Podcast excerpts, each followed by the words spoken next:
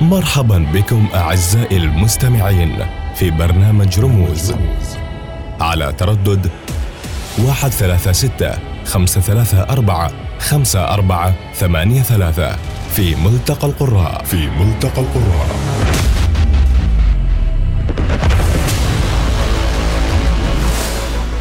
فقرة رموز. هو لقاء خاص ضيوفنا هم. ضيوفنا هم.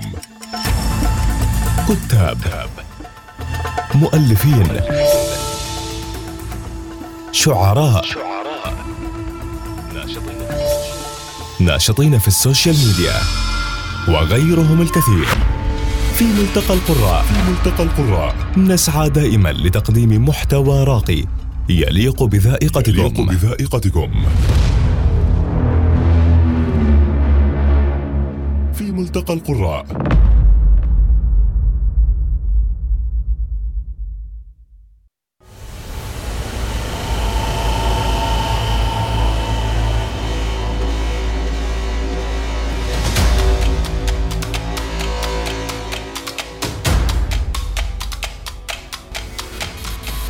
ضيفتنا هذه الليلة ليست ضيفة عادية. ضيفتنا الليلة هي أشبه ما تكون بمجموعة إنسان. مجموعة إنسان. جمعت بين فنين جميلين جمال الريشة. جمال الريشة وجمال القلم. جمال القلم.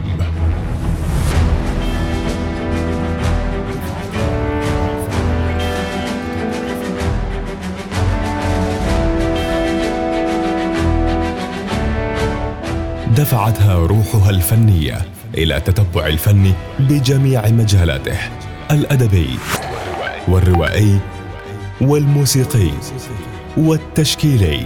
تشكيل كان لقراءتها في علم الفلسفة أثر واضح في كتاباتها ورواياتها وحتى في كثير من أطروحاتها في مواقع التواصل الاجتماعي.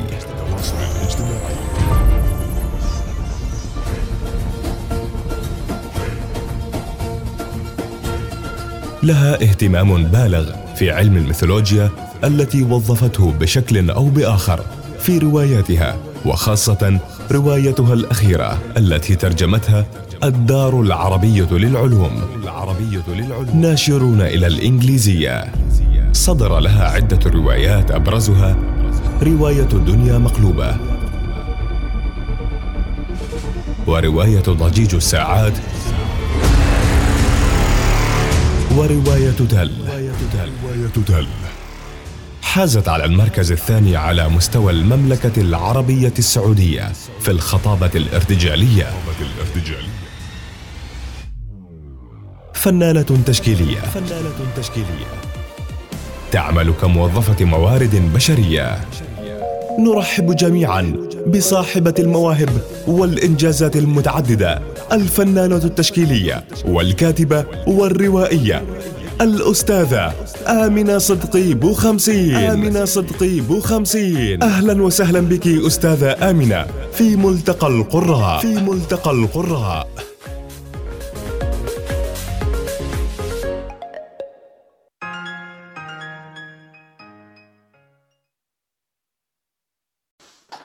حياكم الله جميعا. وحيا الله ضيفتنا أستاذة آمنة. حياكم الله وشكرا على هذا التعريف اللي تهت فيه حقيقة.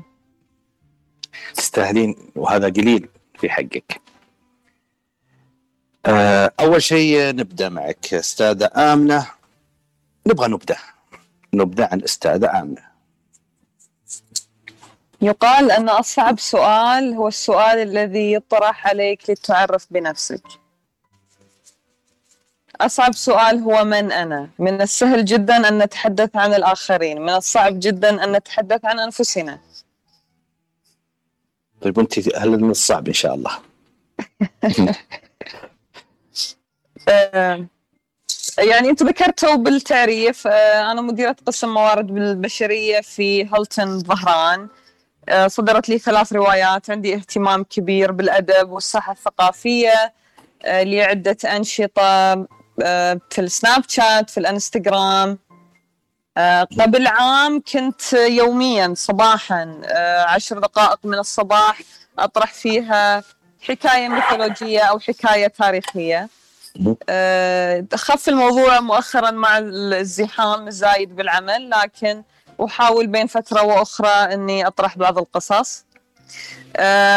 أشارك في بعض الفعاليات آه، بقدر الاستطاعة.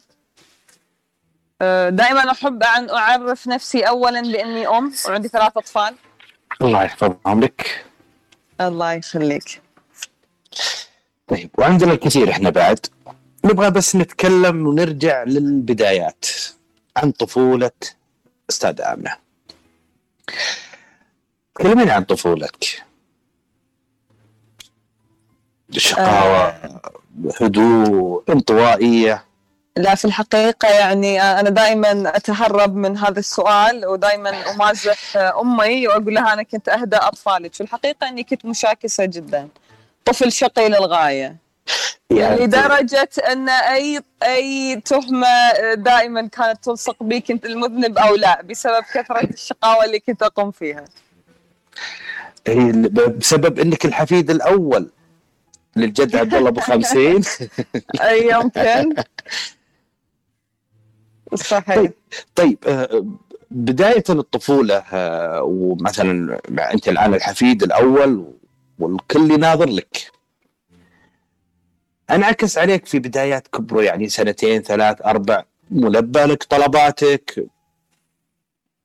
عندهم تحجيم للطلبات. يعني هل هل نتذكر ما الذي حدث لنا في ثلاث أربع سنوات إلا مما يروى؟ نبغى اللي يروى. آه، كل كل كل أب وأم يحاولون تلبية آه، رغبات أطفالهم أكيد بكل ما يستطيعون. وأنا كنت شخص محظوظ جدا ولا زلت الحمد لله رب العالمين. يعني آه، الوالد والوالدة حنونين جدا وما يقصرون ابدا. فيعني ما أعرف من وين أبدأ أصلا. الله يحفظهم لك. ما كنتي آه، تشاكسين؟ لا شاكست كثير شاكست كثير. وتحطينها في ظهر أخوك الصغير؟ آه لا. لا لا لا م- م- مش مش هذا السيناريو الصحيح. هذا. طيب آه، نبدأ مرحلة الدراسة. أنت بديتي في مدارس الأنجاب الأهلية اللي بالاحساء آه في الحقيقة درست في في المتوسطة الرابعة وبعدين نقلت للأنجال مهم. حلو. تكلمينا عن مرحلتك الدراسية. انتقالك من كنف أبوك وأمك وجدك الله يرحمه صحيح؟ الله يرحمه. إيه آه اللي كان الداعم لك الأكبر في كل شيء. آه فجاه رحتي للمدرسة يعني ما فيه. آه، حقيقة أكيد جدي له دور كبير أمي وأبوي لهم دور كبير بس آه، إذا بنذكر ال- ال- الأدوار نعطي جدتي بعد حقها.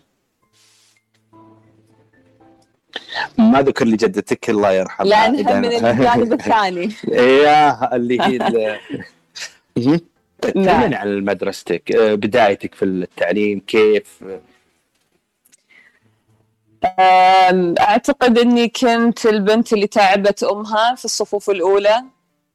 آم، كنت ضعيفة الحفظ جدا وأمي تستغرق ساعات طويلة علشان تحفظني قصيدة. ن- نص كما كان يسمى. بطيئة جدا في الكتابة. ساعات لأخط حرف واحد. وكذا آه. تستندين على مين في حالة المعاقبة؟ آه، لا في وقت في وقت المذاكرة يعني آه، أتذكر أتذكر إن ما خانتني الذاكره إني في بعض الأحيان كنت آه، أدرس في بيت جدتي وال- والموضوع مو مو بس في المذاكرة آه، على اصعده كثيرة كنت أنا دائما دائما أتخبى في عباءه جدتي. طيب انتقلتي إلى المدرسة و انتقل معاك أو بدأ معاك المعارض. معارض. الرسم طبعا انت درستي في المعارض كانت هداياك أو الفوز اللي تفوزين فيه على المدرسة. صحيح. لكن في المرحلة الثانوية. فزتي بجائزه كبيره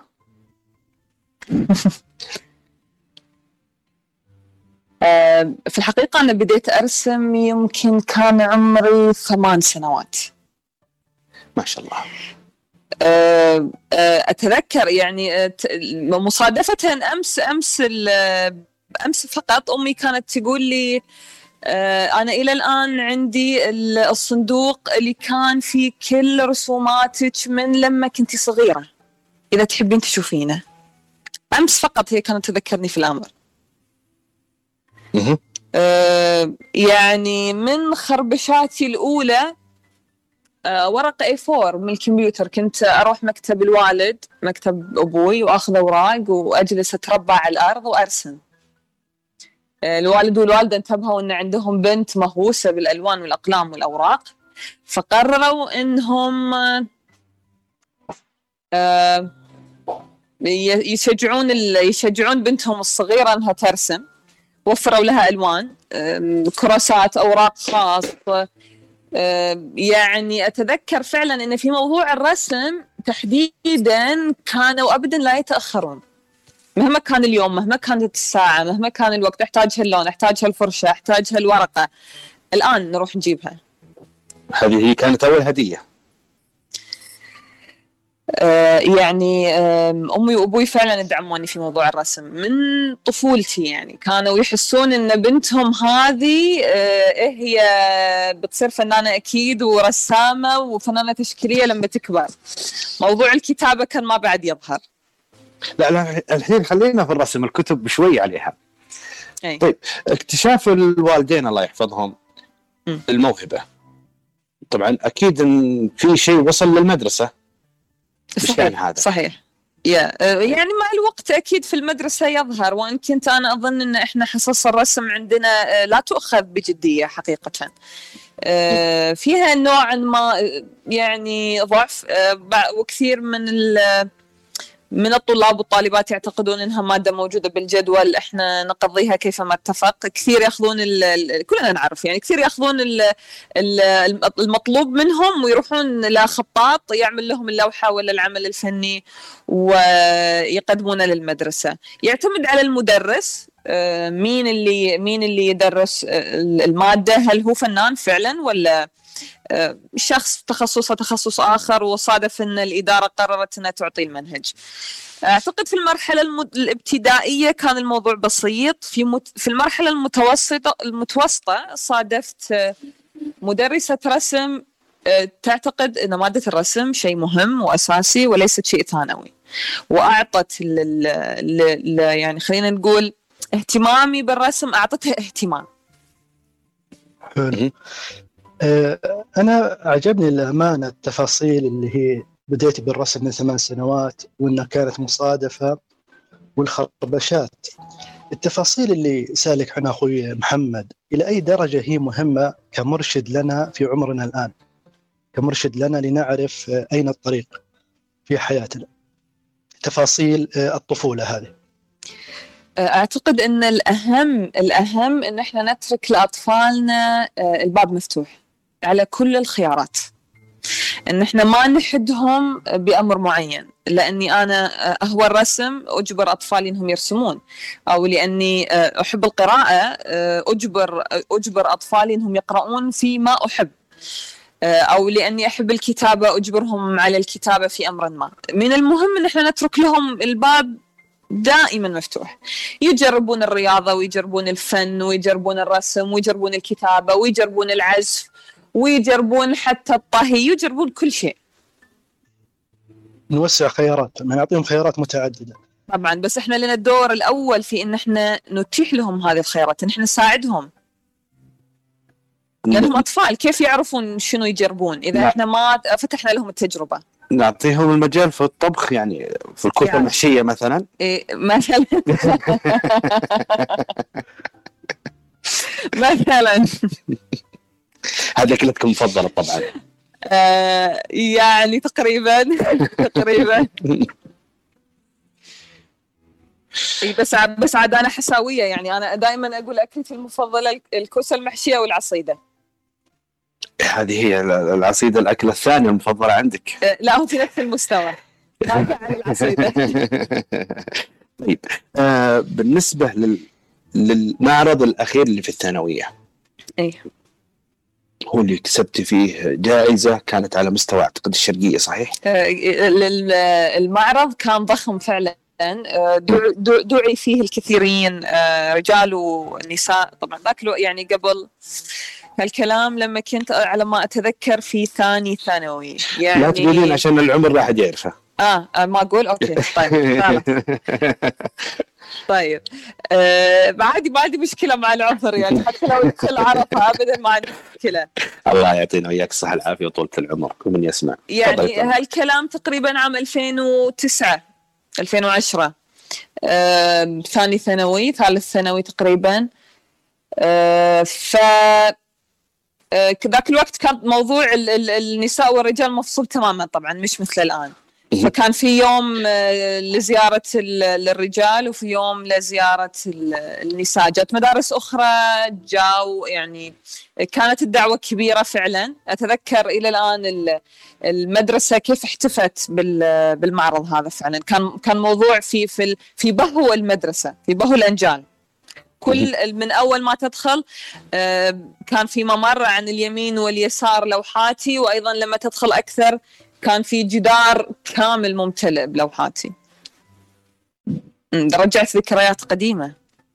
نعم. إيه، لا لا لازم لازم نرجع لك. اي تفضل يا أول. هي أنا كان في هذه اللحظة اللي وصلنا لها الآن في الثانوية مثلا. أنا أذكر هنا مقطع من رواية إنه كان الطفل مصباح يرفرف بيديه وهو يدور ويقول أود أن أصبح طيارا وأسافر وأخترق السحب وأبهج الناس. سؤالي لك أستاذة آمنة ماذا كنت تريدين أن تكونين في ذلك العمر؟ ماذا كنت؟ تريدين في الثانوي تقريبا أو ما قبل الثانوي؟ في هذه المرحلة وين كان تطلعك؟ إذا بنتكلم عن طفولتي أعتقد أن في مخيلتي كنت أتخيل أشياء كثير. يعني إذا بنذكر المخيلة أنا أتذكر موقف يعني لا يمكن أنساه. في مرة أه، كانت حرارتي مرتفعة جدا ووالدي حملني للمستشفى. كنت صغيرة جدا يعني. لما خرجنا من المستشفى أنا لا أعرف أه، بأي في أي عالم كنت في أي بعد كنت. آه، لكني من الأشخاص اللي إذا دخلوا في داخل أعماقهم ينعزلون وينفصلون عن العالم تماما. آه، يعني لو تمر بجانبي تقول هذا هذه الإنسانة شو جالسة تحكي مع نفسها. فأتذكر أن كنت صغيرة والدي أمسك بي- بيدي قال لي خليك على الأرض خليك على الأرض خليك معانا. خلينا نعبر الشارع. فمخيلة مثل هذه آه، تخيلت فيها أشياء عديدة أشياء عديدة. كانوا لما يسألوني وأنا طفلة شنو راح تصيرين لما تكبرين كنت أقول لهم دكتورة. عشان المرض يعني؟ أقول لهم لا لا مش عشان المرض هذا موضوع عابر يعني مرة يعني مراحل الطفولة يعني. آه كنت أقول لهم أحيانا فنانة كنت أقول لهم أحيانا مديرة شركة كنت أقول لهم أحيانا مدرسة كنت أقول لهم أحيانا آه، أنا راح أفتح معارض وأدعم الفنانين السعوديين. آه، كنت أقول أحيانا أني راح أفتح معهد آه، أدرس فيه. يعني كان كان عندي عدة تخيلات للأمر. في ثانوي كنت أشوف نفسي حسب ما أتذكر آه، فنانة تشكيلية ومصممة ديكور للأمانة يعني. ابتعدت كثيرا ها؟ لا أنت ما شاء الله طموح آه، متعدده الطموح متعدده المواهب. يعني شيء من هذا القبيل طيب استمري. آه، فنعم إلى إلى ثانوي كنت آه، كان هذا التخيل إن أنا راح أدخل تصميم ديكور أو كنت هذا اللي أتمناه. بعد ثانوي بعد ثالث ثانوي في الحقيقة هي هي القصة يعني أحيانا تربك اللي يسمعها. خلصت اختبارات الثانوية يوم الأربعاء يوم الثل- الثلاثاء الذي يليه اختبرت قدرات وتحصيلي يوم الجمعة تزوجت. وسافرت أمريكا. لحظة لحظة لحظة. لحظة لحظة لحظة لحظة. حياة الله. هو هذا الارتباك اللي أنا اتكلم عنه. اختبرتي قدرات. نعم. أه، اختبر أه، تخرجتي تزوجتي. نعم. باسبوع بالضبط. من خ... من نهاية ثالث ثانوي. طيب أوكي. تفضلي. صحيح. ف آه، طبعا ذاك الوقت بعد ال... بعد بعد المدرسة الثانوية بعد الاختبار القدرات علينا نحن نسجل بال- بالجامعات. صحيح. آه، إذا تذكرون إن نحن نختار أكثر من خيار وعلى حسب المعدل اللي أنت تجيبه تدخل بال... بالتخصص اللي تنقبل فيه. كان كانت نسبتي عالية جدا. آه، يعني ك... ك- كنت أعتبر من الدوافير. آه، ما شاء ف يعني في ثانوي نقص درجة واحدة بس. ما شاء الله. حلو. على على طاري الدوافير خطر في بالي سؤال مهم. إن كأنك أنت ذكرتي يعني إنه آه، علاء لم يستغل طاقته إلى ما بعد العلامات. كأن هناك شيء بعد العلامات بعد الدفرة شيء يتفوق على الدرجات التي نحصل. عليها أنا أنا؟ أنا إلى الآن أقول درجات المدرسة لا تعني أي شيء وش اللي يعني؟ ما نحمله من قال إن درجات المدرسة تظهر ما نحمله طيب الحين أنت وصلتي أمريكا أي وصلنا مع أمريكا زوجك نعم صحيح. آه، قبل ما نسافر بشوية كان ظهر قبول ال- الجامعة. كنت قبلت آه، أتذكر إني سجلت أول تخصص كان علوم طبية ثاني تخصص كان تقنية معلومات. آه، ما أتذكر ثالث تخصص حقيقة. جامعة الملك فيصل. بالدمام. كنت مسجلة بالدمام. هو هنا هنا حدث الربكة. انقبلت في آه، تقنية المعلومات ثم وصلتني رسالة إني انقبلت في العلوم الطبية. وكنت خلاص في أمريكا بن- بندر بنقضي سنتين وقفت قيد وبرجع من بعد السنتين وبدرس العلوم الطبية. آه، درسنا في أمريكا سنتين زوجي تخرج رجعنا. ما ما اشتغل بالدمام مثل ما كنت أنا أتوقع يعني في توقعاتنا كان إن الحسا ما فيها أماكن كثيرة للعمل. بالدمام أو الخبر بيكون في خيارات أكثر. اشتغل في الحسا في الحقيقة. آه كنت ذاك الوقت للتو انجبت ابني إبراهيم. وضعي الصحي غير مستقر. بعد سنتين القدرات التحصيلي اكسبايرد لازم أختبر قدرات التحصيلي مرة ثانية. مهم. اختبرت قدرات تحصيلي وكانت النتيجة أن الجامعة الوحيدة اللي قبلتني كانت كلية إدارة الأعمال. فوجدت نفسي أدرس في كلية إدارة الأعمال. مهم. حلو. يعني مع كأن الحظ هو اللي أخذ. القدر القدر شاء إن- يعني أنا دائما أقول لله في خلقه شؤون. نحن نشاء ولكن الله يفعل ما يشاء. يعني يعني حقيقة أنا كل مرة أتذكر كل الدوام اللي كنت فيها أقول فعلا لله في خلقه شؤون.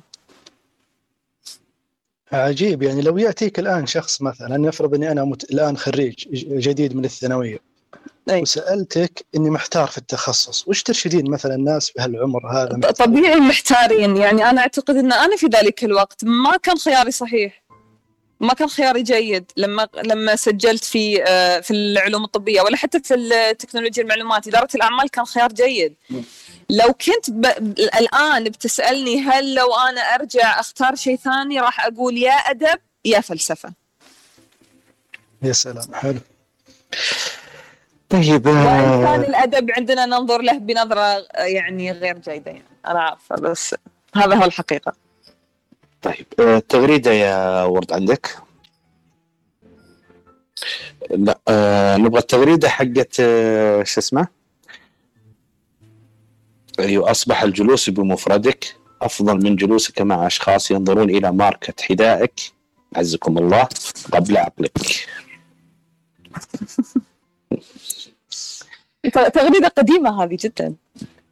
مكثره دانا بتويتر مو إحنا لقينا لك 4000 تغريدة بين أها. رتويت وبين أي. ممكن لك 50 إلى 40 طبعا مساعدة فريق العمل اللي معي. يعطيكم العافية. لقوا لك 40 تغريدة شيء أنت منزلتها مهم. تكلمين عن التغريدة هذه. أه لحظة تأمل. موقف. حدث في أه عزيمة. كنا جالسين. وكان يعني أحد الجالسين أمامي كان كنت أراقبه وهو ينظر إلى الأحذية حرفيا حرفيا. ظنيت ان الامر عابر يمكن سرحان يمكن فهمت النظرة غلط. بعد دقائق يعني يعني هي كانت كانت يعني أحد ال- ال- الجالسين معنا. فسألت الجالسة بجانبي حذائك جميل. آه، كم سعره؟ آها لا، نظرك يعني كما فهمتها كانت صحيحة. فجات على بالي التغريدة. آه يعني موقف. موقف نعم. اتذكره تماما. والآن الناس تنظر للأسفل أكثر من الأعلى. لا مش نظر للأسفل أكثر من الأعلى آه، بس في تغير في الثقافة. قبل ما كانت الناس تهتم كثير بما يدعى بالماركة لكن الآن عندنا ما يدعى بهوس الماركة آه، وصار له قيمة. ومين اللي وضع القيمة؟ المجتمع وضع القيمة. المجتمع كله ساهم في هذا. آه، الأم علشان تقول إن هي أم جيدة تلبس عيالها ماركة علشان اللي يشوفون عيالها يقولون إن هي أم آه، مقتدرة ماليا ذويقة آه، وتهتم في أطفالها. ال- آه، الأب أيضا يهتم في هذا الأمر. الأولاد والبنات الشباب هم ما يقبلون على أنفسهم أنهم يظهرون بجانب أصحابهم إلا ولابسين ما يدعى بالماركة لأن البرستيج لا يسمح إلا بهذا. على الرغم من إني أتفهم هذا الأمر أنا ما ما عندي يعني نظرة حادة للموضوع والأشخاص اللي يهتمون بالماركة. آه إلى حد ما في في يعني حدود مقبولة للأمر لكن في حدود مبالغ فيها. الكل يحب إنه يلبس جيد الكل يحب إن يتجمل يعني إن الله جميل يحب الجمال والكل يحب يتجمل وهذا شيء آه، جميل. لكن المبالغة في آه، الهوس بالماركة هذا أمر آخر. طيب أنت رجعتي لسفرية أمريكا وعندنا مداخلة. مهم. نبغاك تسمعينها.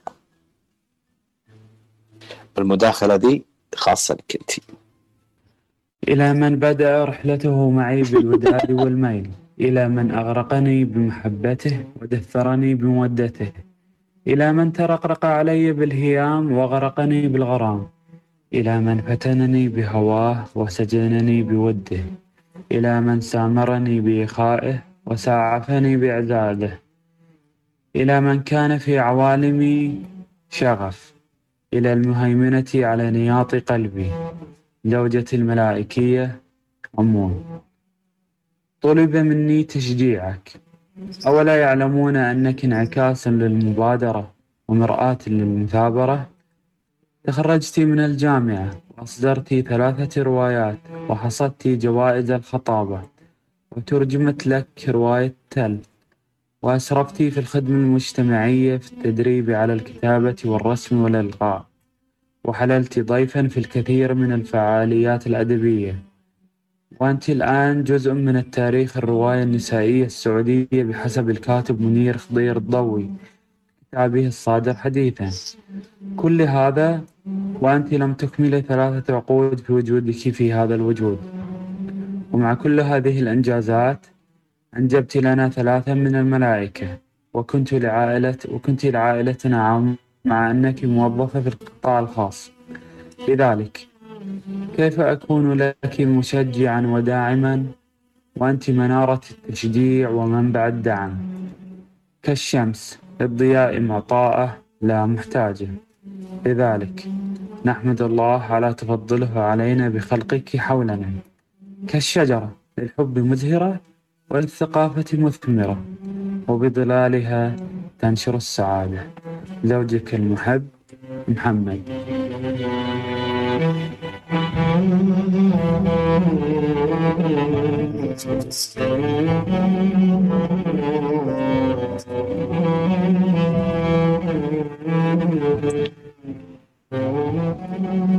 مفاجأة؟ ضخمه وانت تستاهلين تواضع زوجك ما شاء الله الله يحفظه ويخليك أبو إبراهيم. آه طبعا إحنا تواصلنا مع كذا شخص يعني. يبدو هذا. آه، فالكل والله أثنى على أخلاقك وأدبك واحترامك.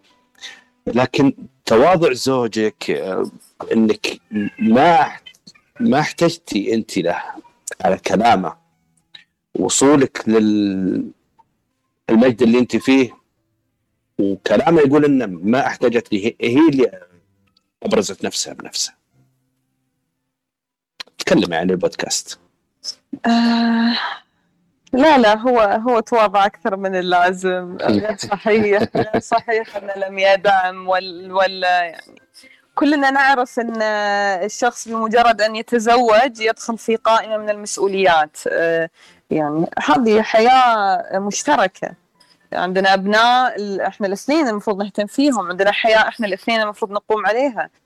آه، نقومها. نبنيها ونزرعها فما في طرف واحد بس اللي يقوم في هذا. يستحيل. وإن يعني لو قلنا أبسط أبسط درجة فيكفي أن فتح الباب يكفي انه فتح المجال. طيب. أنا بسأل سؤال واحد أبغى رد عليه. بكلمتين أو ثلاث. إذا ليش قدرت تح... لا لا. آه، انت ليش تحطين على توقيع الصور؟ أمون. آه توقيع الصور. آه هذا سؤال جيد. مم. آه يمكن لأني من طفولتي آه، اعتدت إن أنا أسمع هالاسم. فأعتقد يعني أشعر أنه أقرب لي آه، أشعر أن اسمي أمون. يعني أنا ما أحس إن هذا اسم دلع ولا اسم تصغير. يعني مثل ما في واحد اسمه علي وفي واحد اسمه محمد أنا أحس ان اسمي أمون بس اسمي الرسمي مسجل آمنة. يعني أنا ما أس ما أشعر إن اللي يناديني أمون آه، يصغر الاسم أو يدلل الاسم. يعني عادي كأنه اسم يعني هو اسمي. فقط. فعشان كذا كرهتي آمنة كاسم. آه مش مش أكره. آه ولكن أفضل أفضل أن أنادى امون لأني تعودت عليه أكثر واحسه أقرب لي. آه لكن مش اكرهه بالمناسبة هو اسم جدتي يعني. مو هذا اللي أنا أعرفه. نعم نعم. طيب. فلا يمكن أكرهه. طيب ترتاحي منا شوي ونطلع فاصل ونرجع لكم بعد الفاصل. إن شاء الله.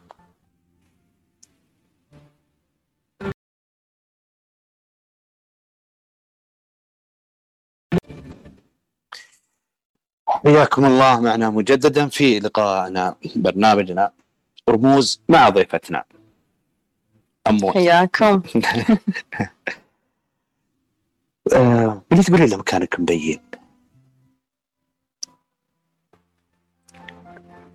آه لازم يكون شخص مش موجود عشان نقول مكانك مبين وإن شاء الله الحبايب كلهم موجودين وما نفقد أحد ولا أحد يفقد غالي. أنا سكت خلاص. طيب آه نبدأ الآن في مرحلة الكتب. ناخذ أول شيء كتابك دنيا مقلوبة.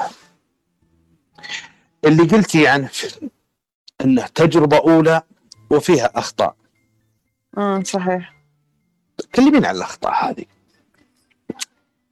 آه الأخطاء هذه. أنا كنت دائما أتهرب من آه، من الحديث عن آه، دنيا مقلوبة حقيقة. آه، ليش؟ يمكن لأن كانت تجربتي الأولى ولأني انتبهت للأخطاء بعد ما نشر الكتاب أو لأن صار عندي خلينا يعني آه، نكون واقعيين شوية آه، قفزة في الوعي الأدبي بعد ما أصدرت الكتاب ما أتذكر إيش اللي صنع هذا ال- ال- القفزة أو, الانتباه أو أو هذا الدقة اللي زادت عندي آه، لكن أي شخص قرأ ضجيج الساعات بعد الدنيا مقلوبة يلاحظ الفارق واللي قرأوا تل أيضا يلاحقون يلاحظون هذا الفارق. آه، ولكن أنا لازلت أعتقد أن الفكرة كانت عظيمة. آه، وأن يعني تركيزي كان فيه عظيم وبداية أنا ما كنت ناوي أنشر كتاب كان الموضوع أني كان كنت أكتب مقالات. ولو تسألني ليش كنت تكتبين مقالات بقول لك لا أعرف. كنت كل مساء أتذكر أن أنا أمسك اللابتوب وأجلس أكتب. زوجي يسألني آه واجب هومورك بحث شيء للجامعة. أقول له لا قاعدة أكتب مقال. يقول لي لا من بتنشرين المقال. آه أقول له ما أعرف أكتب مقال وحسب في شيء يدور في خلدي ويعني يحتاج أنه يخرج. فكنت أجمع مجموعة من المقالات. مم. إلى أن وجدت نفسي آم، يعني كتبت عدد ضخم من الأوراق. لابد يكون في رابط بينها. فجلست أفكر إيش الرابط اللي بين كل هالأشياء اللي أنا كتبتها. آه بعدين وجدت نفسي قاعدة أدور حول حكاية. بطريقة أو بأخرى. توجهت النص كما يجب أن يكون. صار رواية. لكنها الرواية خلينا نقول فيها ثغرات لأنها لم تكن منذ البدء منذ تأسيسها رواية. هذا أولا. وثانيا كانت تجربة أولى. بس تجربة جميلة. هي جميلة والفكرة جميلة. يعني أنا إلى الآن أقول أنها تجربة يعني الفكرة الفكرة الفكرة لما أحكيها تبدو أعظم بكثير من الكتاب عندما يقرأ. لكن يعني أعتقد لو أرجع أكتب الفكرة مرة ثانية يطلع شيء كبير. هي هي الفكرة كانت أنه آه، الشخص يتعرف على شخص آخر في مدينة عجيبة. بعد مرور مرور بأحداث كثيرة وأشياء فانتازية و ومباني كذا ساحرة المفترض أن القارئ يكتشف أن هذا الشخص المسمى آدم يرمز إلى أي شخص. حكاية رمزية. هذا الآدم يرمز إلى أي إنسان على وجه الأرض؟ أي إنسان في العالم؟ أي إنسان في هذا الوجود؟ والشخص اللي يتعرف عليه هو فكرة في رأسه. هو كان يجوب في عقله. والمدن ال- ال- المدينة اللي كان فيها المباني اللي كانت فيها كانت تمثل ذكرياته. ذكري... ذكرياته هي اللي بنت هذه المدينة بكل ما تحمل من شوارع وطرق وجدران و... وما تحمله المباني. والأحداث اللي كانت تصير له كان مواجهته لحياته اليومية أو لمخاوفه أو لحدث ما هنا أو هناك. حتى أنه هو نفسه آدم اللي كان يتصرف كأنه ذكر ولد. مع ال- الفكرة الشخص الغريب آه، وكان في حتى شخصية ثانية ال- كانت آه، مهندس المدينة. كان دائما دائما يشوفونه جاي وحامل خرائط المدينة ويصلح ويعدل. كان ضميره اللي يعدل دائما ويضبط الأمور ويوعي وينبهه. ودائما في حالة انشغال مستمرة. ليقوم المدينة. آه، فحتى هو آدم في نفسه في نهاية الرواية يتعارك مع نفسه لي- لي- ليعترف بأنه أنثى لا ذكر. يعني هو عنده صراع مع العالم وعنده صراع مع نفسه وعنده صراع مع عقله وعنده صراع مع المجتمع لدرجة أن حتى في جنسه هو عنده صراع. هو كان يقول أنا آدم إنسان. إلى أن الفكرة قالت له ليش تسمي نفسك آدم؟ قال له يعني تقريبا يعني المفروض أن القارئ يفهم بأنه كان يختبئ من الاعتراف لأن هذا الاعتراف عليه قوسين في المجتمع. حلو. آه، الآن في اللي ذكرتيه أنا أشوف يعني كأن نوع من التيه كان يصيب خلينا نقول آه، الشخص صاحب الرواية وربما حتى آه، المرحلة نفسها. صحيح. لحظ لحظات التيه هذه هل آه، حين يبدو الطريق يعني غامضا آه، هل ت- أنت ممتنة لها مثلا؟ هل نحن نمتن لتلك اللحظات التي- نكون فيها تائهين؟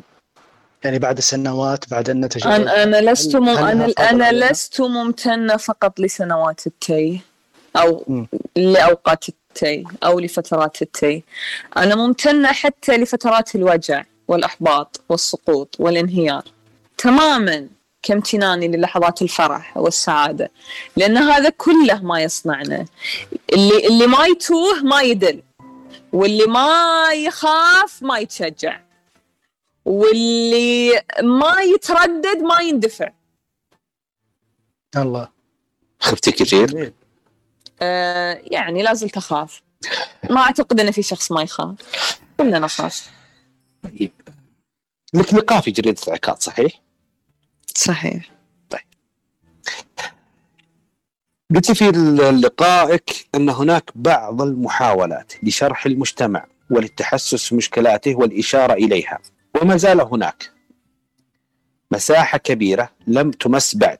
صحيح. ولا تزال الحساسية من الاعتراف والتصريح بها والاعتراف والتصريح بما يعاني المجتمع. موضوع أشبه بالمعلق لا أحد يقترب من هذا الشيء.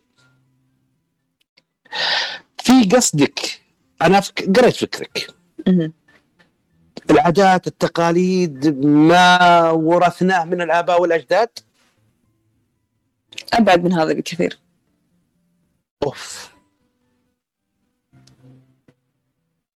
وين بتوصلين يا لا يعني إحنا إحنا مشاكلنا لا تتمحور فقط في العادات والتقاليد، كل مجتمع له عاداته وتقاليده، ودائما العادات والتقاليد محل بحث وتطوير والتحسين دائما لأنها عادة والعادة لازم تتطور لأن ال- العادة تصنع فينا ما يشبه الآلية، نصير مثل الحيوان اللي يصحى من النوم هو مبرمج على هذا الشكل إنه يروح إلى هذه النقطة ويجتر ذلك العشب أو ذلك الشجر أو ذلك ال- ايا كان. آه، آلية حيوانية فعلا. الآلة العادة هي آلية حيوانية. آه، ما- لا يوجد ع- لا يوجد عادة يجب أن تستمر. العادات كلها لابد أن تتطور. أنا ما أقول أن العادات غلط أنا أقول أنها يجب أن تتطور. الثبات لم نخلق إحنا لنكون ثابتين. نحن لسنا اشجارا ندق جذورنا في نقطة ونبقى عالقين فيها. نحن بشر والمضي سنة الحياة. فال- مم. فالحركة هي الأمر الطبيعي. الركون للعادة ليست أمر طبيعي. لذلك العادة أنا أملك حساسية منها. التقاليد تقيد. لازم نقوم بهذا الفعل لأننا اعتدنا أن نقوم به لأن تقاليدنا تقول أن هذا هو الشكل الصحيح والجميل. من الذي قال بأن هذا الجميل جميل وبأن هذا القبيح قبيح؟ هل تساءلنا يوما عن هذا الجميل الذي اعتدنا عليه؟ وبحثنا في حقيقته حقا وهل نحن فعلا نؤمن أنه جميل أو نعي؟ ما هو الجانب الجميل فيه؟ طب ممكن يكون هنالك جانب بشع فيه. وجدنا ابائنا هكذا يفعلون. وجدنا ابائنا هكذا يفعلون يعني يهود. تفضل ورده آمنة أنا أستاذ آمنة عجبتني فلسفتك اللي ذكرتيها الآن وهذه الفلسفات عموما التي يعني تحملينها هل تقدمينها في هذا هذا بشكل- هذا. يعني جملة جدا ضخمة. هذه الفلسفة التي أقدمها آه الكلمة ترى جدا أضخم مما قلت. لا لا التي تحملينها الفلسفة شيء اللي- آخر يعني. لا اللي اللي تحملينها أقصد يعني أفكارك التي تحملينها في رأسك. آه، حينما تقدمينها في الرواية حلو. هل تقدمينها بشكل مباشر وصريح للقارئ؟ أو أنه صار خل يعني تطور عندك هذا الأمر بين الرواية الأولى والثانية؟ انتبهتي مثلا يعني بأي طريقة تقدمين أفكارك من خلال الرواية؟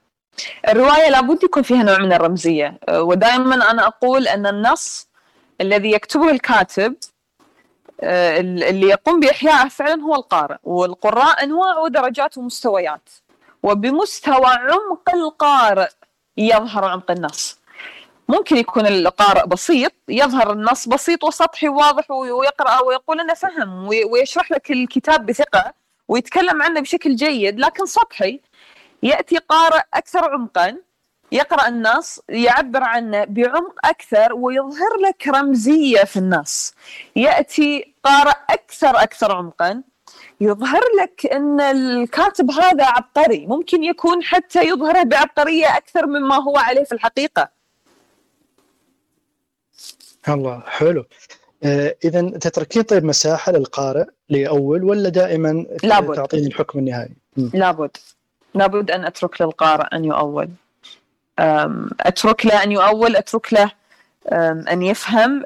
ما أحب إني في النص أتعامل مع القارئ على أنه ساذج.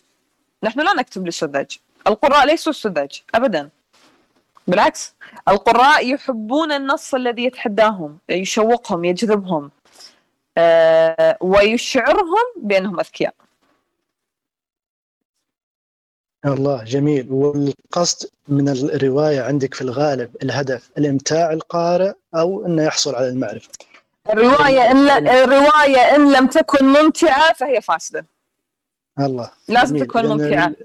الرسالة الإمتاع أمر قبل المعرفة. بس الإمتاع آه. مهم هي ليست قبل المعرفة هي معاها لأنها رواية بمجرد أن تقول أنا كتبت رواية فأنت يعني يكون في بينك وبين القراء وعد أنك تمتعهم من أول سطر إلى آخر سطر أنت تقول تقول لهم بم- بمجرد أن تختتم الرواية أنا أوعدكم إن من أول ما تفتح أول صفحة لا تستطيع تركها إلا مع آخر صفحة وإذا فسد هذا فأنت لم تكتب رواية جيدة.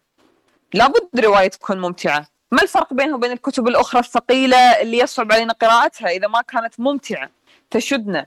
ممكن انت تضع رسالة ضخمة ومعقدة وعميقة وثقيلة ومهمة جدا لكن بطريقة ممتعة. هذا اللي خلاك تكتبين في ضجيج الساعات. كل الموضوع يك- يدور حول كسر القيود الاجتماعية والدينية. آه، ضجيج الساعات أنا أعتبرها هي فعل يعني العنوان معبر جدا. ضجيج الساعات. يعني ال ال ال ال الزمن اللي إحنا فيه ضج بكل ما يحمل آه، وحاول إنه يحطم كل القيود. ال- ال- الجيل الجديد الجيل الجديد الآن آه، حقيقة شجاع قوي وواعي مثقف ومطلع. فقادر على صنع هذا التغيير الجيل ال- الذي سبقه لم يستطع على أن يقوم به وإن أراد. في كثير يحملون رغبة ويتمنون ويقولون يا ليتنا. لا يا ليتنا ما تكفي. يعني لابد من كا... الحركه انت كانك تقولين اللي كانوا يسوونه ابائنا أو مثلا أو معنى الكلام اللي قلتيه إنه مثلا مو كان اذا أبوك في ارامكو مو لازم أنت تكون مثله في ارامكو طبعا. آه طيب آه لازم إذا أبوك يبيع ذهب مو لازم تبيع ذهب بعد. هذه سمعتها في ال- ال- المداخلة اللي كانت لك في آه، روتانا مع العرفج. صحيح. ف الآن يعني أنت ضد فكرة إن الأب يورث ولده. أي شيء معلومات أو كذا. مو مو ضد مو ضد إنه يورث إحنا إحنا إحنا نرث نرث من آبائنا وأمهاتنا وأجدادنا وجداتنا آه، أنا اذكر إن أنا مرة قرأت آه، قرأت بحث أو شيء دراسة عن إنه ال- ال- ال- ال- الطفل عندما يأتي آه، يحمل من المشاعر المختزنة فيه إلى سابع جد وجدة يمكن. مشاعر ها؟ تكون عندك مختزنة. خلينا نشرح لك موضوع المشاعر هذه. يقال يقال أن النساء يخافون من الأفاعي أكثر من الذكور بسبب أن آبائنا آه، كانوا في في في وقت ال- وقت ما قبل التطور وما قبل فترة حتى العصر الزراعي ما قبل ذلك بكثير الإنسان الأول يعني. كان الرجل يخرج للصيد والنساء يبقون. مع الأطفال صحيح. آه، فكانوا في الكهوف آه، بالليل الأفاعي كثير آه، تقتلهم يتسممون. فكان في رعب سائد عند النساء من الأفاعي. إلى اليوم إلى يومنا هذا في القرن الواحد والعشرين النساء تخاف من الأفاعي أكثر من الرجال. لا الان تغير الوضع. ما يخافون من. الأفاعي؟ شنو يخافون منه؟ حوادث السيارات إيه أنا تذكرت اللحظة اللي قلتي فيها كنت سارحة آه، يوم أخذوك للطبيب فكنت سارحة مم. جدا شاردة خارج الواقع تماما. نعم. وأحب هنا أسألك إن عن جملة حتى ذكرتيها. يعني أترانا نحن غافلين حينما ننتظر الإلهام من الأشياء التي هي خارجنا. يعني ننظر ننتظر الإلهام من المطر والزهر والعطر وهو لربما كما فهمت منك لربما هو موجود داخلنا. إلى هو؟ دائما داخلنا. هو تعرفين كل شيء داخلنا. هو مم. كل شيء داخلنا. تظن أنك جرم صغير وقد انطوى فيك العالم الأكبر. كل شيء موجود دا- داخلنا. دائما تغرفين من الداخل. أكثر من انك آه، تستلهمين من الخارج. آه، م- مهما مهما غرفنا من الداخل هذا الداخل من أين أتى؟ من أين يعبأ؟ من أين يشحن؟ من الأصل هذا الذي نحمله من أين لنا؟ إحنا ولدنا صفحة بيضاء أطفال ما نعرف حتى حركة يدنا كيف كيف نحركها نحركها عشوائيا إلى إلى أن نكبر شوي ويزيد تركيزنا ونستوعب إن هذه يد ونقدر نمسك ونكبر شوية ونكتشف إن رجولنا للمشي سيقاننا نستطيع رفعها وتحريكها بعدين نتعلم نمشي إلى هذه الدرجة إحنا كنا لا نعرف أي شيء حتى جسدنا ما كنا نعرف نتعامل معاه. نحن نحمل آه، بيئتنا وأهلنا وأجدادنا رغما عنا، نحن لا يمكننا لا يمكننا الانسلاخ عن زماننا ومكاننا، كل فرد هو ابن الزمان والمكان الذي ولد فيه، كل فرد. ولكن يعتمد على طريقة تعامله فيما يحمل لاحقا. يعني الواحد لما يكبرون وهم أطفال يتشربون ويسمعون ويشاهدون ويتعلمون ويروح المدرسة ويقرأ شوية كتب ويعتمد على والده ووالدته آه، شنو الأنشطة اللي يدعمونه فيها آه، شنو الفعاليات اللي يدخلون هذا الابن أو هذه الابنة فيها شنو الأشياء اللي يدعمون إنه يقوم فيها. آه، تظهر الاختلافات. بس لا لا لكن لا يمكننا أن نلقي باللوم على الأهل. أو أن مثلا نرميهم بتقصير.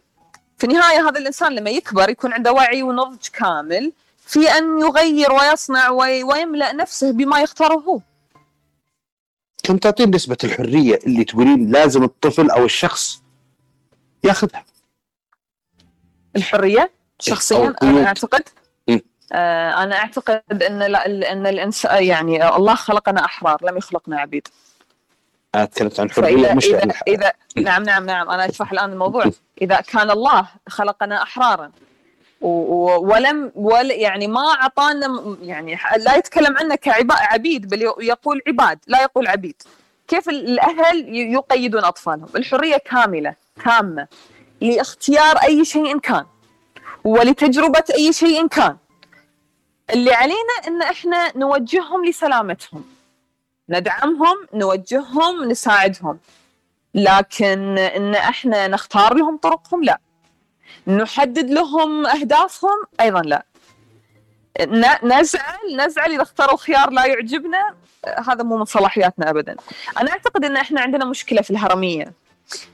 الجد يعتقد إن عنده كامل الصلاحية على أبنائه وأحفاده والأم والأب عندهم صلاحية كاملة على أبنائهم وهكذا دوالي. كل أخ الكبير والأخت الكبيرة على الأصغر وكل أحد يعتقد إن عنده صلاحية على الآخرين أه والحقيقة إن لا أحد يملك أي صلاحية على أي أحد. إحنا نقول لهم دائما احترم أخوك الكبير احترم أبوك احترم جدك. الاحترام أمر وال... والانصياع طيب. أمر. اخر طيب خليني أوصل لك بالفكرة. أنا لما الحين أجي وأقول لشخص والله ولدك ما عرفت تربيه. أوكي لأنك والله خليته على كيفه. فاختار الشيء الغلط. أنت وجهته ورفض. في وقت المراهقة في السنين هذه صعب على الأب إنه يسيطر على الولد أو البنت. كيف أنت تقولين الحرية مطلقة؟ اولا لا يوجد قصة تشبه قصة أخرى. ولا في أي إنسان في هذا العالم من بدء التاريخ إلى نهاية فناء البشرية راح تكون قصته تشبه قصة الثانية حتى الأخوان حتى التوأم أه، ولا أي أحد قصته تشبه الثانية فلا يمكن قياس قصة بأخرى. كيف يكون لهم حرية؟ طبعا إذا كنا إحنا في طفولتهم نربيهم على أن يكونوا أشخاص مستقلين وواثقين وعندهم الخيار والقرار ونفهمهم آه، عواقب الأشياء ونفهمهم آه، أن كل قرار يتخذونه له عواقب وهذه العواقب في هذا الاتجاه أو ذلك الاتجاه آه، وبعدين لما يكبرون نظل نربي فيهم معناها تربيتنا ما كانت صحيحة من الأول راح نظل يعني ماشيين معاهم على طول الطريق نوجه فيهم راح نصل لنقطة لابد أن يتمردوا في, في النهاية راح نوصل لتمردهم. يعني التربية أمر معقد جدا. ان إحنا نحصره في خلال دقائق ونقول والله هذه رسالة التربية وبعدين بيجون ناس يقولون أنا اطفالي صغار إلى الآن ما لي حق في الحديث في هذا الأمر يعني. أعلم هذا جيدا. لكن يعني حسب خلينا نقول حسب اطلاعي بالموضوع وحسب اللي أنا أراه حولي آه إن إن نقطة نجاح الأب والأم ليست النقطة اللي يمسكون فيها أطفالهم يعلمونهم يمشون وهم ماسكين أياديهم. هي النقطة اللي يفلتون يد الطفل والطفل يمشي صح. الله جميل. يقع؟ يقع. مم. يتعلم ويرجع يقول. طيب عودة للكتاب. أنا بعود فيك للكتابة أه، ونقطة أثارت انتباهي للأمانة. أه، تكون الأفكار في مخيلتنا عظيمة. نبدع نعم. ونسمو. ولكن تأتي لحظة النشوة البشرية التي نشوة الفرح بالفكرة العظيمة التي تسقطنا وتبعدنا عن الطريق. كأن النشوة تسرقنا من لحظة الحزن الثمينة ولا تبقي لنا سوى الفراغ والعدم. هذا كما في روايتك. حدثينا هذه عن نشوة الفرح في الوصول للفكرة. لماذا تضيع الكاتب؟ هذه ضجيج الساعات صحيح. نعم. آه، ممكن آه، من الممكن أن يحدث كثيرا أن نزج بأنفسنا في آه، في الفراغ في الفراغ تحديدا. يعني نبحث نبحث نبحث وعندما نصل من شدة النشوة التي نصل إليها والبهجة والفرح نفقد نفقد ال- اللي وصلنا له. الفكرة تتوه تضيع يتحول الأمر إلى فراغ. يعني كأنك أنت جالس تكتب نص وضايع مضيع السطر وتبحث عن السطر تبحث عن السطر تبحث عن الفكرة تمسك بطرفها تع- تعرف تحديدا الكلمة الأولى تنطق الكلمة الأولى تنطق أول حرف من الكلمة الثانية ترى من بعيد يلوح يلوح لك المشهد اللي راح تشرحه الآن على الصفحة تبتهج وتفرح ومن شدة الفرح تقول آه أنا وين كنت؟ إيش اللي صار؟ إيش اللي أنا شفته قبل شوية؟ ضاع جميل. حلو. يحدث هذا كثيرا لل... لل... دا- دائما يقال لا تتحدث عن إنجازك حتى تنهيه. وهذا أمر نفسي معروف. لأنك إذا تحدثت عنه النشوة التي تصل إليها بإطلاع الآخرين على ما تقوم به يملأك لدرجة أنك تتقاعس عن اكماله لأنك تصل إلى مرحلة ال... ال... أنت تكون ساتسفايد يعني. منتشي شبعان ممتلئ سعيد والغرور مغتبط آه، خلاص ما يحتاج أكمل. أنا قلت لهم وهم فرحوا وأنا فرحت. ما في أحد يقولها بصريح العبارة هم فرحوا وأنا فرحت وما يحتاج أكمل لكن هو هذا اللي يحدث فعلا. طيب جميل. طب كيف تشحذ آمنة مثلا همتها للاستمرار في الكتابة؟ يعني هل الهمة تهبط أح... تثبط أحيانا تخ... طبعاً. تخبت يعني؟ كيف طبعاً. تعيدين إشعال هذه الهمة؟ كنت أعاني من جفاف شديد جدا في قلمي قبل فترة قبل عدة أشهر. كنت بدأت أكتب رواية. كتبت فيها ما يقارب ال 120 130 صفحة. و... وجف كل شيء اختفى كل شيء. لم أستطع الإكمال. اللي سويته إنه بدأت أكتب رواية ثانية. تركت الرواية الأولى اللي قبل؟ تركتها إلى أن يأتي وقتها سيأتي لها وقت. الآن أنا في في خضم رواية ثانية أكتبها وعديت فيها مشوار وإن شاء الله أخلصها وبعدين نرجع نشوف ال- الرواية إيش تحتاج طيب تاريخك لإنتاجك للكتب. تأليفك للكتب هي ثلاثة. نعم. كان عام 16 صحيح؟ ما أدري التواريخ. صحيح. 17 و18 صحيح. يعني انت ما تشوفين آه، التسارع في هذا الشيء يفقدك اللي قلتيه؟ لا لا أنا متأخرة الآن. أنا متأخرة جدا الآن. المهم في كتاب يجلس عشر سنوات على كتاب. وفي كتاب يخرج كتابين في السنة. وثلاث كتب في السنة بعد. الكتاب اللي اللي اللي نسمع عنهم يعني ما شاء الله يكتبون 30 40 50 كتاب. هذا كيف يكتبه؟ بس خليني أجسدها لك تشبيه. أنا أشبه لك في الأغاني. الآن في أغاني خالدة. صحيح. يعني ترجعين للأطلال ترجعين لعبد الحليم. آه لكن في أغاني وقتية. أنت وين تشوفين نفسك؟ هذا ما ي... ما يورينا. إياه الزمن. هذا لا يمكن قياسه الآن. هذا يقاس بعد 20 سنة. ضجيج الساعات اللي لقيت عليها إقبال. لا باس فيه لا باس فيه. تل أكثر لكن حتى ضجيج الساعات لا باس فيه. إلى الآن. ننتقل للكتاب الثالث. عندك شيء يا ورد؟ إيه لا تفضل. يلا الكتاب الثالث. آه كتابك الثالث اللي هو تل. نعم. قصتك واقعية مبنية على حقيقة في القرن التاسع عشر. صحيح. والتحديد عشر. في العراق في الحقيقة في الثامن عشر يعني بدايه القرن الثامن عشر مش التاسع عشر طيب آه كانت في دولة العراق صحيح؟ في العراق وفي إيه. إيران في بريطانيا الرواية كلها يعني أنا أتكلم عن كل الجوانب الرواية في العراق وإيران وبريطانيا أنا شد آه، انتباهي لحاجتين إنك اهتميتي مع هرمز رسام اللي نعم. هو أساس الاهتمام بالآثار أيوه وبعدين تطرقتي لزرين تاج اللي هي الاسم الحقيقي فاطمة البرغاني. صحيح. هو هو هي كا- كان اسمها أيضا زرين تاج كانت تنادى إيه. بزرين تاج. إيه، طيب. زرين تاج أي. مناضلة. صحيح.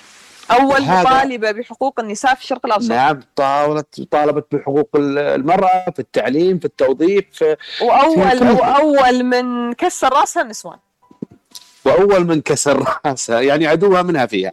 لكن إيش الرابط بين هرمز وبين زرين؟ تاريخيا؟ حقيقيا؟ أنت كيف ربطت القصتين مع بعض؟ إيش. إيش اللي إيش اللي خلاك تربطين هالقصتين مع بعض؟ آه من من ال- من الغريب يعني تقصد إن إحنا نربط القصتين في بعض يفترض لا تربط لأن لا هذا. واحد يهتم بالاثار وهذه واحدة تهتم بحقوق ال- المرأة. لا لا. وضربوها الحريم. لا لا لا. الأمر ليس ليس هكذا. يعني مش من هالزاويه الأمر. زرين تاج كانت آه، شخص روحاني للغاية. كانت تبحث عن الحقيقة كانت تبحث عن الله. آه، كانت روحانية جدا وكان يعني اللي يقرأ اللي يقرأ كتاباتها وشعرها ويقرأ في سيرتها يعرف إلى أي درجة هي كانت شخص روحاني يعني. آه، فالجانب الروحاني والجانب ال- ال- الباحث عن الحقيقة آه، وكانت تبحث عن نفسها في نفس الوقت بالإضافة إلى البيئة اللي عاشت فيها وحياتها الاجتماعية وزواجها المضطرب. آه، ومكانتها الاجتماعية العالية آه، والدها وعمها اللي كان أكبر يعني كانوا من كبار الشيوخ ال- ال- الفترة اللي كانوا عايشين فيها يعني. كانوا شيو- شيوخ ال- ال- الدولة يعني. فكان لها مكانة مرموقة اجتماعيا. كان لها مكانة مرموقة علميا رغم أن في ذلك الوقت النساء ما كانوا يدرسون ما كان الموضوع سهل. كانت تسترق السمع للدروس. والدها كان يقول لو أنها ولدت ذكرا لكانت أصبحت. آه، ولكنها كانت تحمل روح عظيمة للغاية. المشترك بين زرين تاج وهرمز رسام أن الأثنان كانوا يحملان روح عظيمة.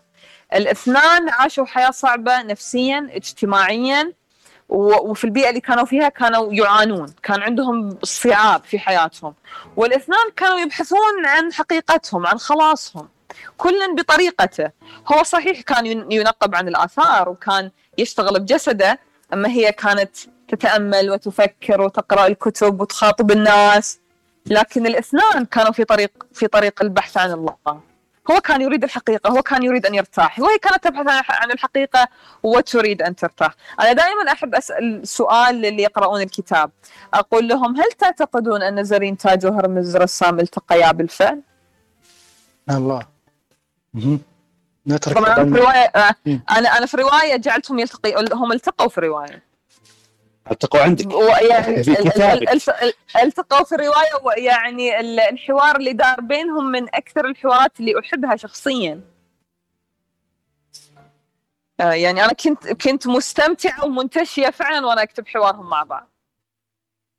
لحظة الإبداع هذه لحظة الإبداع في حوار هذا كيف يكون يتحاور مع الشخص يعني يعني أنا شخصيا كنت أرى ال- ال- أن القصة آه، تتقاطع في عديد ال- النقاط بين الاثنين. آه، كنت ال- النضال وال- والمحاولات والاستمرارية والإصرار وك- والاثنين صنعوا تاريخ. هو كان أول آه، أول منقب للآثار عراقي وكان دارس الآثار وهو اللي استخرج ألواح قلقامش آه، أقدم نص أدبي آه، معروف آه، في البشرية كلها. يعني ألواح قلقامش اللي مكتوب عليها هذه الحكاية يعني- هذا أقدم أقدم لوح طيني عندنا معروف بالتاريخ. هي كانت صنعت قفزة أيضا. والاثنين الاثنين الاثنين انظلموا. ففي تقاطع كبير بين قصتينهم. جميل. ويمكن أنا لأني كنت بدأت أكتب عن زرين وكنت يعني لا عفوا أنا بالبداية بدأت أكتب عن هرمز. هرمزي بديت أكتب في هرمز ف بس اللي دخل زرين بس هنا حسيت حسيت إن أنا يعني تكلمت من جانب ذكوري قوي وحسيت إن أنا أحتاج إني أدخل عنصر أنثوي. هو كانت البداية إني أردت إني أدخل عنصر أنثوي لكني غرقت. فلما غرقت صنعت سفينة للاثنين وخليتهم اثنينهم مع بعض و... وخليت المسرح متشاركين فيه. وحتى إن المشهد بنهاية الرواية اللي اللي هو في الزمن الآن آه، كان ال- المشهد إنه في لوحة فيها صورة الاثنين والمقدم يقول أنتم تتساءلون الآن ليش الصورتين موجودتين؟ إحنا راح نكرمهم الآن. كان في تكريم للاثنين. تكريم منك. على كنت- إيه، التكريم كنت بسألك آه، السؤال يعني ذا علاقة. نعم. أنت مثلا لغتك الإنجليزية ممتازة بلا شك. نعم. لكن في كل لقاءاتك ما وجدتك يعني تلجئين لأي كلمة إنجليزية مثل اللي يلجؤون أحيانا لتطوير. الحمد لله رب العالمين. الله يبشرك بالخير. الله يبشرك بالخير. والله لا ما تعرف إيش كثر فرحتني. هال- وش سر ليش يعني إيش سر إنك فعلا ما تلجئين لأي كلمة إنجليزية؟ لأن الاغلب يتكلمون إنجليزي يلجؤون دائما. هل اللجوء إلى ال- الكلام الإنجليزي آه، يوصل رسالة معينة؟ يعني خلينا نقولها بطريقة أخرى، أنا أعتقد أن الأشخاص اللي يتكلمون يضيفون بعض الكلمات الإنجليزية في كلامهم يحاولون يظهرون خلينا نقول مستوى معين من الثقافة، مستوى معين من ال- الفهم. آه، وإن كان البعض يتسلل إليهم، أتفهم أن البعض من كثرة ما يتكلمون إنجليزي في العمل آه، أو في أي مجال آخر تتسلل الكلمة رغما عنهم تتسلل. لكن يجب علينا أن نبذل مجهود في إن إحنا نتكلم بلغتنا. آه، أنا شخصيا من الأشخاص اللي يقدسون اللغة العربية. على طيب. ذكر اللغة العربية. هنا في سؤال بعد ذا ارتبط أنت تستخدمين العامية في بعض آه على بعض يعني جمل روايتك. يعني مثلا شو بتسوون آه، يا وليدي بشويش لا تتعور ومن على حسب على حسب على حسب بيئة الشخص اللي قاعد يتكلم. يعني من الجيد إدخال بعض الكلمات اللي من الدارجة من أهل ال- المنطقة. هذا أمر طبيعي في الرواية. في في النهايه الرواية تقحمك تقحمك في كل تفاصيلها. ومن جوانب الأقحام إنك تتعرف على جملة يعني شوية كلمات من المنطقة والكلمات الدارجة أو اللهجة الدارجة تحكي الكثير الكثير الكثير الكثير عن أهل أهل المنطقة عن سكان المنطقة عن أهل الناس اللي يتكلم فيها. جميل. طيب آه هنا في سؤال من ارتق لي بصراحة أتمنى يعني وأنا والله قليل باخذ الأسئلة لكن للوقت يعني يقول أتساءل صراحة عن زمن المحتوى الدنيء اللي نشوفه اليوم والإقبال الجنوني للمحتوى الدنيء. كيف أظهر نفسي اليوم؟ وأتمنى الإجابة. ال- يعني المحتوى الضعيف خلينا نقول في الكتب. هذا موجود من من- منذ مدة مش بس مش شيء جديد ظهر الآن فقط. آه، من فترة طويلة ظهر. ال- الأمر يعود إلى أن دور النشر أصبحت تجارية نوعا ما. من يدفع؟ من يدفع. طبعا عقد أنت تدفع فيه نطبع لك يختلف بدرجات بدرجات. دور النشر درجات وأنواع وأصناف. وحتى درجات السوء آه، أيضا السوء أيضا فيه درجات على فكرة. يعني الإبداع في درجات ترى السوء فيه درجات. لا. أي طبعا. يعني في في دور نشر تقبل بالسيء شوي في در في دور نشر تقبل بسيء نص وفي در في دور نشر تقبل بسيء جدا. يعني ي- قد يكون النص ركيك وضعيف ولا في في فكر ولا رسالة. بس أنا معي فلوس وأقدر أمشي. إي ط- ي- يشتري يشتري نشر الكتاب. آه ف هذا للأسف شيء يصير الآن موجود. آه، في حركات كثيرة الآن تدعم الكتب ال- ال- الرفيعة وذات الذائقة العالية والكتب الثقافية والكتب العلمية. في حسابات الآن آه، تقيم الكتب. عندنا الجودريز الجودريدز مثلا آه، يقيم لك الكتاب يقرأ الكتاب ويضع لك مقتطفات منه ويشرح لك ويضع لك عليه تقييم. في حسابات ناشطة كثير تقيم الكتب. لكن أيضا ال- إحنا لابد أن لا نقع في فخ المقيمين المخي... المقيمين أيضا درجات. مثل ما كنت أقول قبل شوية آه، عمق القارئ يصبغ على النص. آه، يعني بمقدار عمقه يرى النص عميق. ممكن ممكن يتكلم على النص على إنه رائع جدا جدا جدا ويراه في فكرة وفي رسالة. وشخص آخر عميق يقرأه يعتقد أن اجوف النص. وغير جيد. جميل فلا آه. من يعني التركيز في هذا الموضوع. لكن السيء والرديء موجود صحيح. للكتب الرفيعة. عندي سؤال يعني عن التدقيق اللغوي في الكتاب وعن دور النشر بما تكلمنا عنها. نعم. هل في تدقيق لغوي للكتب؟ يعني إذا خصوصا إذا وجدنا بعض الأخطاء اللغوية هل هي صعبة آه، تدقيق الكتب لغويا؟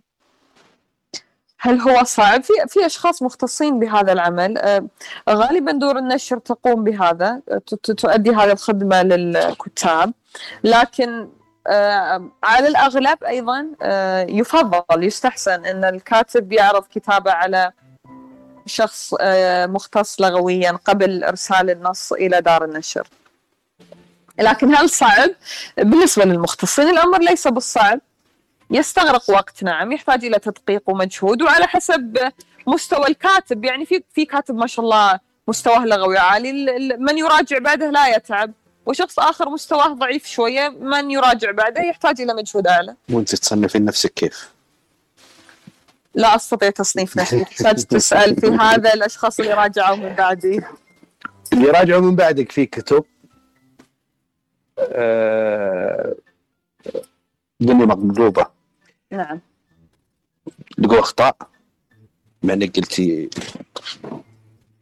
الدنيا مقلوبة ال- الثغرات اللي فيه يعني بما أني استخدمت مصطلح ثغرات آه، الثغرات اللي فيه كانت يمكن آه، تجنبها ليس الأخطاء ليست لغوية بمقدار ما كانت في تنظيم آه، سياق النص. كان في فصول طويلة فصول قصيرة. كان من الممكن أن أضيف حوارات أكثر. آه لا لحظة وأن أنا كاتب قاعد ينقد نفسه. wow okay. طيب أنا الآن جالسة أنقد في كتابي. آه كان من الممكن أني آه أوازن النص أكثر خلينا نقول أوازن النص أكثر. مم. أجعل فيه حركة أكثر. آه أجعل فيه حماسة أكثر. النص بطيء نوعا ما آه، يزداد حماسة من المنتصف إلى النهاية لكن بدايته كانت ثقيلة شوية. بالإضافة إلى أن الحوارات كان من الممكن أن تكون أعمق وأكثر ربما. يعني من هالجانب أنا أشوف الثغرات. حلو. أنا باخذك إلى المحلية وأهمية المحلية خصوصا أن الرواية الثالثة تتكلم عن بعض النزوع المشرقي والمغربي في الفنون. مثلا ذكرت في رواية ضجيج الساعات رجل كبير في السن يرتدي قدرته المهترئة يلبسها بلا طاقية ولا عقال ويرمي أطرافها فوق رأسه مكونه فوضى قماشية غير مفهومة إلى آخر الكلام يعني. نعم. اهتمامك في أن تشكل الرواية من خلال مجتمعك ومن خلال بيئتك تحديدا لا أقول فقط السعودية حتى الحساوية. صحيح هذا هذا يمثل إحنا نسميه ال- ال- الرجل النخلاوي. أها. نسميه الرجل النخلاوي. النخلاوي يلبس غترة بلا طاقية ولا عقال ويرميها على رأسه بهذا الشكل. عشوائية. طب ما أهمية إن أنت بتشوفينها ليش هذا النزوع للكتابة؟ وأنا أحيي فيك هذا النزوع للكتابة من خلال بيتك وليس من خلال أن أقتبس من الغرب بمعنى اقلد جاتا جاتا كريستي وغيرهم من الكتاب المتقدمين يعني لهم تقدم. لكنك أنت اخترت أن تكتب من خلال بيتك من خلال ما عندك آه، تحديدا يعني. أنا أعتقد أن آه، ثقافتنا غنية وخصبة وساحرة ومثيرة جدا وك- وكافية لأن نكتب منها آلاف آلاف آلاف الروايات وآلاف القصص. لسنا بحاجة إلى أن نقترض من البيئة البعيدة عنا الغربية بعض القصصات القصص اللي قرأناها في كتبهم. ليش ما يكون عندنا إحنا اغاثا العرب؟ اغاثا كريستي عربي. وليش ما يكون عندنا إحنا ديستوفسكي عربي؟ بدال ما يقول إنه كان يمشي في شوارع روسيا ويشرح ال- الجاكيت الثقيل اللي كان يلبسه الرجل الروسي ذو الشارب الكثيف ليش ما يكون عندنا الرجل الذي يرتدي ثوبا طويلا بلحية مهذبة ويرتدي غترة ولا شماغ ولا يمسك عصاته ولا آه، ينادي ابنه الصغير ويعلمه يلبس الثوب ويمشي في شوارعنا ويطلع معاه البر و... ليش ما يكون عندنا هذا؟ عندنا ثقافة ساحرة جدا كافية أن نكتب عنها آلاف الكتب. جميل حلو. طبعا على ذكر آه، أن نكتب وأن يصبح لدينا كتابنا خلينا نقول العظام آه، أشوف أن عندك اهتمام كبير تصبح الرواية السعودية يعني في تقدم رغم أنك تشوفينها في الآن ليست في المر إلا في مرحلات البداية في مراحل البداية. يعني لا زالت آه، هي تتكون وتنشأ. لكن أنا السؤال اللي بسألك إياه هل تستحضرين في لحظة الكتابة أنه أنت ممكن تصيرين مؤثرة في كتاب سيأتون بعدك فتأخذين على عاتقك آه، أنك تشكلين هوية الكتابة السعودية بما أنك في بداياتها الآن.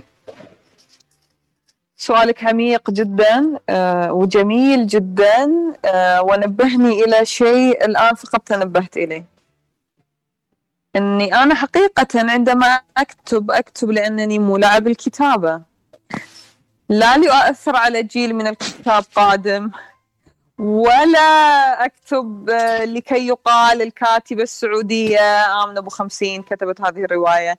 أكتب حقيقة لأني أعتقد أن عندي حكاية هنالك أحد مهتم بالاستماع إليها.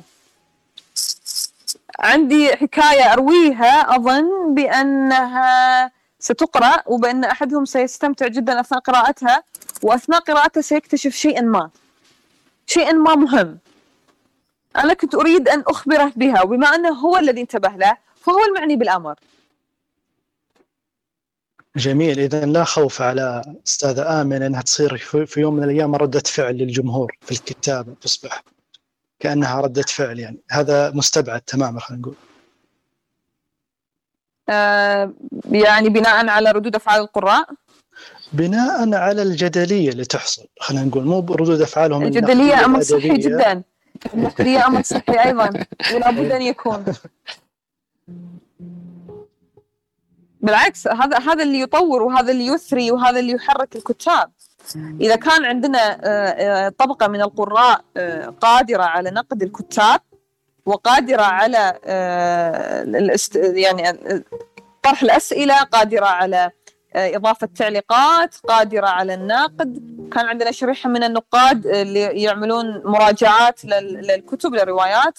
هذا ما يطور الساحة الأدبية. لكن هذا اللي يثريها. هذا اللي يرفع مستواها. إيه، لكن عن ردات الفعل التي قد تكون أيديولوجية أكثر من أنها نقدية يعني قد تكون. أمر طبيعي أيضا أمر طبيعي. جميل. آه، أستاذة آمنة إحنا أخذنا معك ما مضى وننتظر المستقبل. إيش جديد استاذة آمنة؟ آم، ذكرت قبل دقائق أني في خضم كتابة رواية جديدة مهم. آم، لكن متى ستنتهي أتمنى قريبا أتمنى قريبا. لكن حتى لم عندما أنهيها لابد من مراجعتها وتدقيقها ثم إرسالها لدار النشر لطباعتها. يعني يحتاج الأمر بضعة أشهر. حلو. وفي طريقك الإبداعي اللي ماشيته الآن هل تتوقعين إلى القمة أو إلى الخلاص أو إلى الكمال؟ يعني وين وين الشيء اللي حابة توصلي له مثلا خصوصا في الطريق الإبداعي؟ الفني القمة أو الخلاص أو الكمال مهم. لا يوجد كمال لا يمكن الوصول للكمال القمة الكل يطمح للقمة. الكل يحلم بالقمة.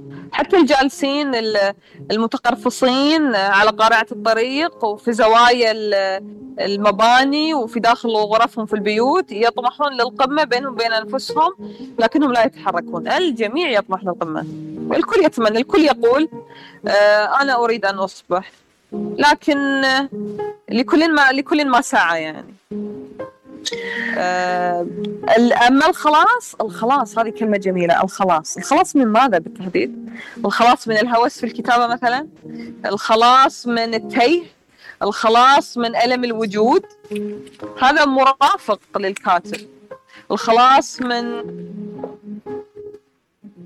من الهموم اللي الكاتب يحملها معه ويحاول التخفف منها أيضا لا يمكن الخلاص منها. طيب آه، عندك شيء يا وورد؟ آه، أنا عندي سؤال بعد أخير له علاقة بعد في إن ذكرت في روايتها أن قطرة الندى وجدت نفسها على زهرة القرنفل وأينما حلت هذه القطرة سواء في البحر في النهر ستظل تبعث الحياة أينما حلت بأي شكل حلت به؟ ما هو الدور المنوط بالأستاذة آمنة في هذه الحياة؟ وما الذي ستبعثه آمنة كيفما حلت آه، أعتقد أن كل شخص لديه رسالة في هذه الحياة. لكن هنالك أشخاص يعرفون رسالتهم وأشخاص لا يكتشفونها. لكن الكل يحمل شيئا ما.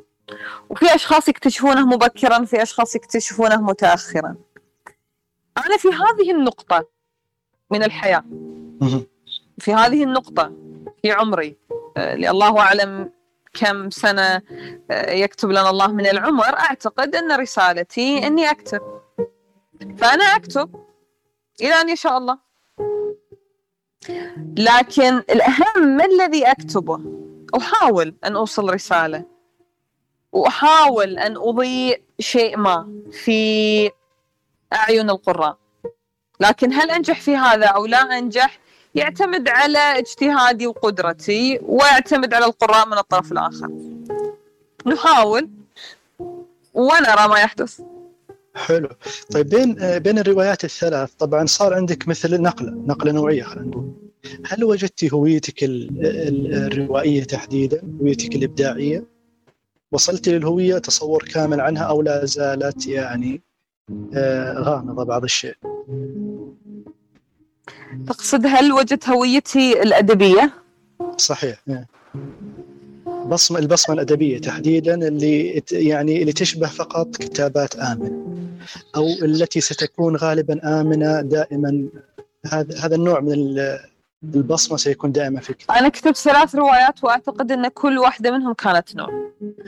تل تاريخية وفيها ميثولوجيا آه، ضجيج الساعات فيها فانتازيا آه، دنيا مقلوبة كانت رمزية جدا. وأنا كنت أعتقد أن يعني حتى ضجيج الساعات وتل كان فيهم رمزية لا بأس بها. تل فيها رمزية عالية فيها عمق آه، في في في النص نفسه في اللغة على صعيد الحوارات والأحداث. آه، لكن من الجيد أن نشكل. لا أرى أن من الصحي أن أضع لنفسي إطار معين وأكتب فقط في هذه الحدود. آم، الآن في نصي الرابع في كتابي الرابع أنا جالسة أكتب في باب مختلف تماما أيضا مختلف عن الثلاثة اللي كتبت فيهم قبل. إيه نبغى الحصرية هذه. أعطينا عن إيش كاتبة. ما صارت حصرية إذا قلنا إذا قلت شنو كتبت حصرية لنا حصرية. لنا كروم. شرفنا باستضافتك.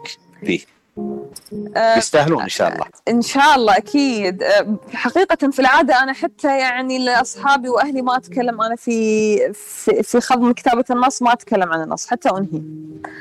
أه لكن خلينا نقول أن النص هذا يتكلم عن شخص في رواية لم يكن لم أضع له اسم. في مكان لم أضع له اسم. وكل الشخصيات في الرواية لا يحملون أسماء. وكل الأماكن في الرواية لم تسمى. ولكن اللي بيبو بالإشارة يفهمون طيب كنتي ضيفة معنا جميلة جدا واستمتعنا وتشرفنا فيك. آه نبغاك تختمين وتبقين معنا في آه هنا إلى أن نختم إحنا معنا. أعطينا كلمتين في دقيقة. آه، أتمنى جدا آه، أتمنى جدا من الكتاب آه، أن يثرونا بنصوص تظهر ثقافتنا تظهر تاريخنا تظهر أساطيرنا تظهر الأشياء الجميلة اللي نحملها. آه، وأيضا نحتاج من الكتاب أنهم يظهرون التشوه الموجود في مجتمعاتنا العربية لكي نستطيع تقويمه وإصلاحه. دون اكتشاف الكسر لا يمكننا وضع الجبيرة. دون اكتشاف الجرح لا يمكننا وضع الغرزة وأتمنى من القراء أن يبذلون مزيدا من الجهد ليكون مستوى القراءة لدينا مرتفع وأكثر رقي وأتمنى من كل المثقفين أن يكونون أكثر نشاطا أكثر شجاعة. آه، للحراك وإن كنت أرى حراك رائع حقيقة في الفترة الأخيرة وأرى في الأمام حراك أكبر قادم آه، أتمنى دائما دائما لكل الكتاب التوفيق في نصوصهم القادمة. أتمنى نكتشف بين القراء كتاب جدد. أتمنى نكتشف بين مثقفين ناشطين رائعين يقومون بأدوار ضخمة. تؤثر في الجميع. كلمة ختامية منك في البرنامج رموز. يعطيكم العافية وأشكركم جدا آه، على هذه الاستضافة جدا لطيفة. آه، فاجأتوني في عدة نقاط حقيقة على عدة أصعدة. آه، يعطيكم العافية. بركات عمك عبد كانت محمد أمسية لطيفة. أها هذا يعطيكم العافية جميعا وما قصرتوا وأتمنى أني كنت ضيفة خفيفة لطيفة وما ثقلت عليكم. وأتمنى أنكم استفدتوا شيئا ما أو استمتعتوا على الأقل. كل الاستفادة. ابقي معنا بس خليني أختم.